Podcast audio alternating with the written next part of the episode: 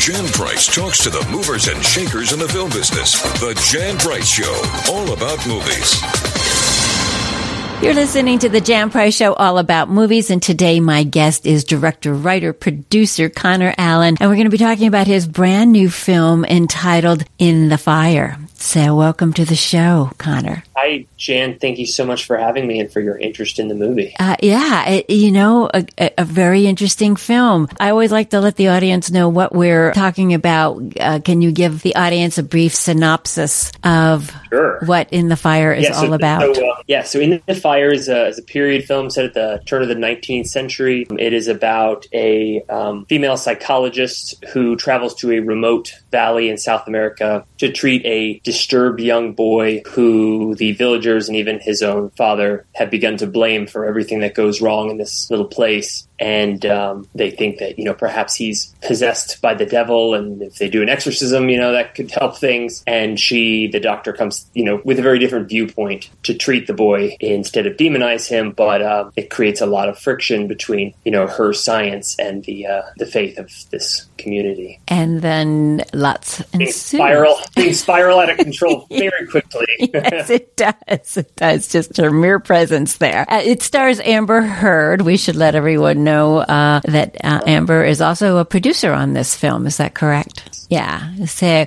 as I was watching this, I was wondering where it had been filmed. And at the end, I still was like, okay, I saw the name of a town. We, glad, I'm, glad, you couldn't figure it out. We, uh, we couldn't. Know, we're going for, um, we're going for a very like, mag, you know, magical realism in the spirit of uh, South America's, you know, greatest novelist, Gabriel Garcia Marquez. And we wanted to create a, a, a time and a place that feels real you know, that feels historically authentic and accurate, but without uh, spoon feeding the audience, you know, a, any exact data. We don't we don't say this movie is happening in you know Colombia, 1893, right. January the third. You know, we're, we're, we're building a bit more of a surreal uh, environment. You know, the film is a little ambiguous in terms of is something supernatural going on, mm-hmm. or is there a scientific explanation that ex- that you know will uh, tell us what's going on? And we're you know we're not quite sure about that. We, the the doctor, uh, as the audience is making that diagnosis as we watch the watch the film, and so we wanted to you know have some surrealism there, um, so the audience can draw their own conclusions. Which you do, which you do definitely do.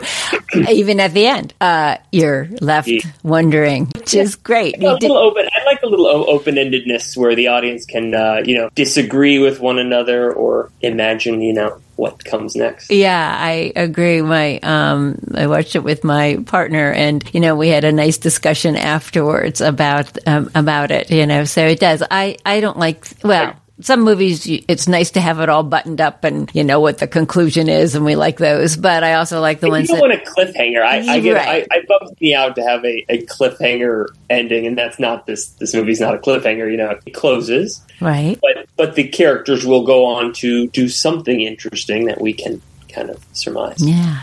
Let's talk about the young actor who plays um, Sure. You know, yeah, let's um, talk about him. Yeah, so you know, the uh, anytime you get an indie movie off the ground, you know, you still feel so so blessed as a filmmaker. You know, even a low budget movie costs millions of dollars. And uh, once this movie got green light, green lit, I was so happy, so excited. Amber Heard was already attached. We were going to shoot this movie, but we didn't have Lorenzo, the, the young boy who plays Martin in the movie. And I, I, thought to myself, if we don't get a really, really remarkable young man to play this role, I'll have wasted years of years of my life, right. and this, so this whole thing will fall apart. And um, we auditioned lots of kids, but uh, Lorenzo McGovern Zaini, uh, American Italian, lives in Rome, speaks three languages. You know, he's kind of halfway to being a, a savant himself. Right.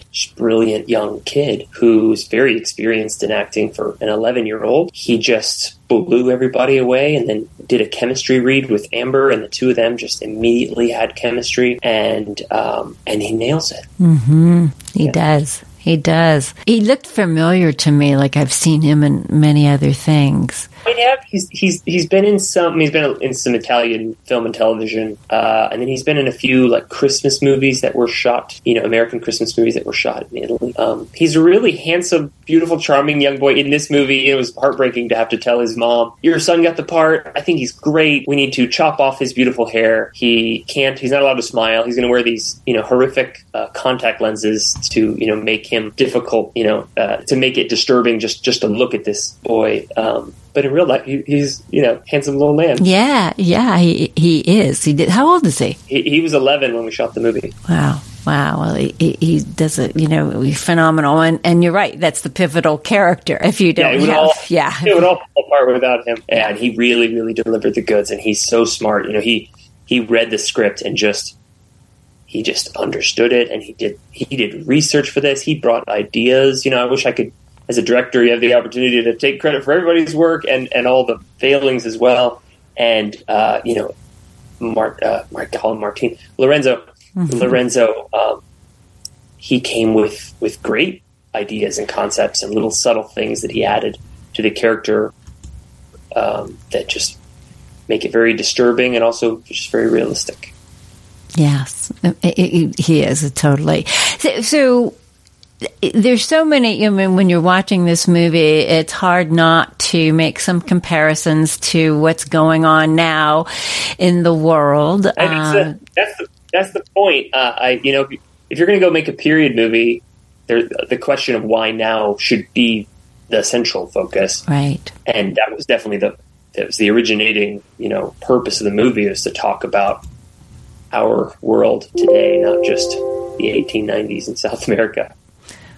Exactly, exactly. Um, so let, let's talk a bit about some of those comparisons of, of, you know, disbelief, the, you know, the church, you know, um, people, um, you know, the fear, you know, the fear that people have that's running them, running this village, obviously. Uh, let's discuss that in a little bit in more detail. Sure. Yeah, I mean, you know, I, I think nowadays it, it doesn't have to be certainly you know science versus religion is a theme of the movie, but it's it's really sort of science versus belief or science versus faith, and that faith belief doesn't have to be uh, necessarily about religion. You know, it can be so much broader than that. Um, and you know, in that time, religion was sort of the ruling factor of any community. Um, but you know, people nowadays we're very tribal. We tend to speak in absolutes, um, and we're we're we're often driven by fear, and drives us to do some some really bad stuff. And you know, people will substitute um, beliefs for facts, and that's really you know the the driving force of the conflict in this movie is uh, two different sides, you know, that, that are operating on a different set of beliefs and facts. You know, pitting the doctor versus talking about religion. I mean, the f- film is led by this priest, and yet he and I get it, it, it's the fear, obviously, that's that's running him, and again this this village, but they're not coming from. Um, what one would consider a more Christian-like way of being, which is about forgiveness and love and, you know, caring for your fellow people rather than trying to help them. So that really hasn't but he changed. doesn't see himself. You know, he doesn't see himself as a you know he's he's an antagonist in the movie in, in our eyes, but um, you know he sees himself as a hero. His community is plagued with you know all these different woes. His you know his his flock his his his people are dying of sickness and uh, starvation, and the crops are failing, and and for various reasons, it, the blame of that seems to fall on the foot the footsteps of this boy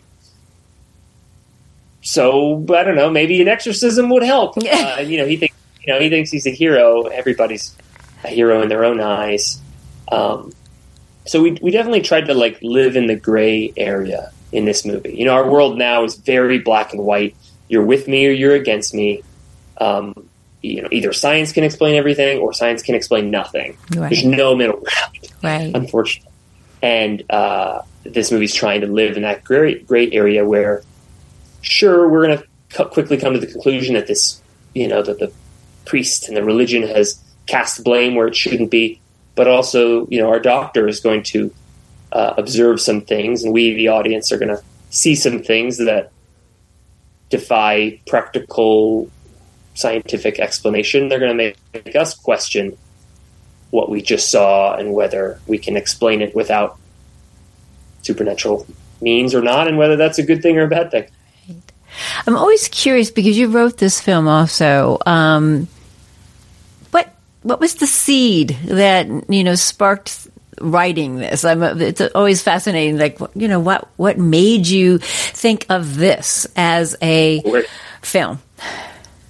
Well, I, it's I guess a couple things. I mean, it, it's important to me to always try to be um, creating a new space with stories, uh, even if it's inspired by or drawing upon you know other great films and stories, books. Um, in you know, in this case, uh, in terms of other films, you know, there's other great movies about demonic possession, The Exorcist, mm-hmm. The Omen, but those uh, those are quite simple in their construction. For sure, the devil is in the kid. Got to stop the devil. That's the mission. And um, so with this, uh, I wanted to, you know, was inspired by some real historical events where people were misdiagnosed, um, you know, misdiagnosed uh, what they called hysteria at the mm. time, or you know, what we would call now like mental illness of some kind, as demonic possession, witchcraft, and led to people being you know, burned at the stake, hung, pushed off a cliff, and these horrible things that in our modern eyes seem so so tragic. Um, but at the time, you know, people believed in it enough to light somebody on fire. Right. And I thought that would be kind of an interesting place for a movie. Um, in my own family, we we had a, um, a, a, a, very traumatic case of someone getting a mental health crisis, and the way in which we deal with that even today is still really shadowy. Um, you know, if you get cancer, I don't think you're you're you're too um, scared to tell friends and family, "Hey, I've got cancer. I'm gonna I'm gonna be going through a very difficult time the next right. six months. I, I, hope you're with me." And of course, everyone would be. Right. Um, and you get all that sort of group moral, financial support, whatever. Uh, if you're going through a major mental health crisis, that's that, none of that's there. And in fact, the response is probably, "Why don't you just go back to? Why don't you just go back to being normal? You know, wh- why are you acting like this?" And um, things have gotten better, but like we're still all dealing with that. And I don't know, this movie sort of takes that in an exponential mm. kind of direction. Interesting, interesting. I've always said that too. If somebody has a, you know, if they're bipolar or has, you know, manic depressive, whatever, um, that we don't take the same, you know, uh, pity, not pity, but, you know, that we, it's, it's just different how we approach it. And it's, it's an illness you know, it's an illness. These people can't help it any more than somebody can help getting cancer. You know, but because but because it's the mind, we it's a decision, right? And uh, you know, why don't you just stop acting crazy? And it just doesn't quite work that yeah, way. No, no, you're you're totally right. You know, so the same thing in, in this film. Uh, how did you? I mean, Amber Heard is is wonderful in this film. How did you attract her to this project? Um, well, she connected with the script right away. Um, her and I, I had written a TV pilot um, of a show about a serial killer in Colombia, true story, and she she had read that and was attached to that. And even though that show never got made yet, um, I, I, you know met her through the process, and you know sort of realized like, oh, she, this is a really interesting person. She lived in Mexico City. She spoke fluent Spanish she was an avid reader, super intelligent, like strong and fierce. And um, I was like, oh, this is this is Dr. Grace Burnham from In the Fire. I'd already written the script at this point. and so I uh, shared the script with her. And fortunately, you know, for me, she uh, immediately connected with this character and uh, wanted to go make the movie. That's great. It's great. How long did it take to make the movie, and how long from the time she I mean, became attached to it to start? Oh, from filming? then, okay. I was going to say because I wrote I wrote the script, you know, five years before then. Um, once she was attached, it probably took another year to get into production. About a year. Oh, that's and not then, too bad. You know, another year to make and post it, and another six months to release it. It's a long piece you know, people don't always realize it, but even you know any size movies takes this a long, oh, long long time. I've I've talked to many filmmakers in my over seven years of doing this show, and you know some of the, some stories are like I'm shocked that they you know, so they can do them very quickly, but that's a rarity. Most of them have taken years and years to, uh, you know, to get produced. The good news is I, I I'm always heartened by you know stories of even if it did take a filmmaker ten years, 20, 20 years, whatever. Yeah, a great story will always have value. It might not Yeah. hit with the right people at the right time with the right talent attachments or whatever. But if the story it has merit, if you believe in it, if you can get one person to be excited about it, you just stick with it and hopefully get your movie. and go with it. Yeah, well, you hear stories, even Scorsese, you know, who, yeah. Totally. Is there anybody better than Silence, Scorsese? Yeah. Yeah. It took decades. He's- Definitely, yeah. Yeah, yeah. I mean, that you hear those stories. I mean, these are like, you know, top tier directors.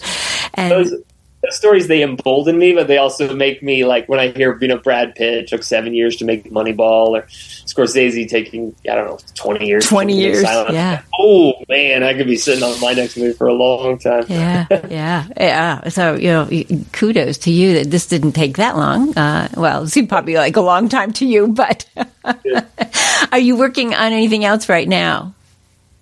Yes, yes. I can't. I won't be able to reveal any any cool details, but um, do have my next film in the works, and um, uh, looking forward to working with some of my my same favorite people. Okay, good. Do you- So you haven't started filming yet, but it's all written. Yes. It's written. Okay. So which direction? I mean, are you doing something as a as a director and a writer, and now you know, and also a producer? What kinds of projects just set you on fire that you just are passionate about that get you very excited and excited about getting up in the morning and doing what you do? Yeah, great question. Because I do love, I love, I love, love what I do. Storytelling, whether it's um, making a movie that takes me ten years or telling my kids a story. I'm a very animated storyteller with my kids, and you know, telling them a story before bed is the same, sort of the same job. Can you? You're a court jester. Can you entertain? You know, at some level. Um, and I, I love what I do. And the stories that really get me going are the untold ones. You know, I'm I'm way less interested in doing a you know third adaptation of the Ted Bundy story or something like that versus um, like that other Colombian serial killer thing with Amber Heard was a, a, a really fascinating true story that you know people in Colombia knew about, but that I felt could be a worldwide story, and that you know I'd, I'd rather explore a totally new world. You know, do some world building that people haven't quite seen before. That's that's what gets me excited. Very good. So, what- so out of the three hats that you wear, director, writer, producer, which hat do you enjoy the most? Oh, that's tough. Well, I can I, we can net one out very easily. Producing is a uh, horrible, thankless job. Everyone thinks the producers like, oh, they're the ones with all the money and they can do whatever they want. That is Right. at least on an independent movie. That's so not true. You're you're the one holding the bag and taking all the risks and just generally being miserable. Um, directing is incredibly rewarding because it's uh, it's a short term thing. It's it, especially on set. You know, the on set part is fast and furious, and um, it's hard to even think about other things, your life, your kids, your wife, whatever. You know, like it's, it's, it's it just sucks up your whole mind, and it's and, and you get this thing at the end. You get a movie, um, but it's all also like living with an anxiety ball for six months or something. So it comes with some drawbacks, uh, but it's worth it. the The writing is probably the most just exclusively enjoyable experience for me. For me, I'm a writer first, and all those other things second. And uh, while I'm a generally social person, I have no problem sitting in a medium dark room with a cup of coffee and, and just being in my own head on my computer, you know, with my stories. I'm, I'm not scared of an empty page. Um, and just to sit down and just imagine and play. You know, for that to be a job, that's that's a pretty cushy gig. That's wonderful, wonderful. What drew you to this industry, and and who to, is a two part question? What drew you to the industry, and what um, who do you admire most? Who has you feel in some way has guided your career, and just how Um, they are in their careers, maybe. Well, I definitely was driven driven to the industry. I would say my um, my father is just a huge cinephile. Just loves movies. Both my parents were, but my dad particularly. And he, you know, he would definitely go out of his way to like take me to the adult movies. And, you know, even when I was probably too young, I remember going to see Braveheart before it was re released, and I was. I don't know, I was like nine years old or something, and just being just blown away, and just like oh, I love everything about this. Um, And I and I, I've turned every uh, school homework project into a movie, and would just uh, made movies as a very young kid. Um, and as far as who I admire, I mean, this is a this is, seems like almost a ridiculous answer because everyone admires Steven Spielberg, but um, I I really love how he as a director is fearless in tackling just any subject matter. It's very quick. You you're very quickly pigeonholed. You know, in the business of like, oh, okay, you're the guy who does horror movies, or you do Christian movies, or you do sports movies, or whatever it is. Um, and it, actor, writer, director, you you kind of you fit the box Right. and um, you know after jaws or something he could have just been like the horror thriller guy the super super successful one but but still he could have just been that guy and um, he went out of his way t- to just basically challenge himself with like i'm gonna do i'm gonna make hook with robin williams for kids and i'm gonna make uh, you know dinosaur animated dinosaur movies like Land Before Time, or as a producer, or I'm going to do you know Jurassic Park. I'm going to do any anything he wanted, and just did it at the best level. So, uh, I, being someone who likes to tell new stories and not retread the same um, kind of stories, like that's um, that's what I look up to. That's great. That's great. What was the most difficult part of filming in the fire? Um, well, usually I feel like movies that have kids or animals, of which we had both in spades, usually that would be the thing because we had horses and rabbits and all kind. You know, we love animals in the movie. Um, but the animals all were they were good, and well behaved, no problems. And, our, and our, as I, as we started with, our child actor was the it might, might have been the best part of the movie. Um, so no issues there. Um, I guess just the ambition of the script being a period movie uh, set in the what I call like the it's like a gaucho western because it's a western, but not the Clint Eastwood Wild West, but Right. the you know South American Wild West. Um, to do all of that on an independent budget, which independent, you know, fancy industry word for not a lot of money. Right. Um, that was just really a challenge. So every minute counted. You know, we shot Right. you know half the movie we shot in Italy. Um, you did ask at the beginning. Yeah, this. you asked where yeah. you make this movie? Yeah, And I finally there you go, Italy. I'm Um, so sorry, Conor. Our time is running out, but I just want um, you to let people know where they can see In the Fire. Yes. Well, we come out. We're in uh, a handful of theaters starting uh, Friday, October thirteenth, and we're also uh, on demand wherever you want to get movies on demand: iTunes, Amazon, Vudu, all those places. So check it out. Great, great. I wish you much success with the film, Conor. Thank you so much for being on the show. You have a great day. pleasure. Thank you. You. Bye bye. To all my wonderful loyal listeners, your love of film allows me to do what I do. If you want to support me, the best way to do that is to hit the subscribe button on the iHeart Podcast Network, Apple Podcast, Google Podcast, Spotify, or wherever you listen to your favorite podcast. And of course, on YouTube. Subscribing matters. If you are feeling really compelled, I want to hear from you. Have a burning question, comment, or review? Drop me an email at thejanpriceshow.com. Thank you for listening. Jan Price talks to the movers and shakers in the film business. The Jan Price Show, all about movies.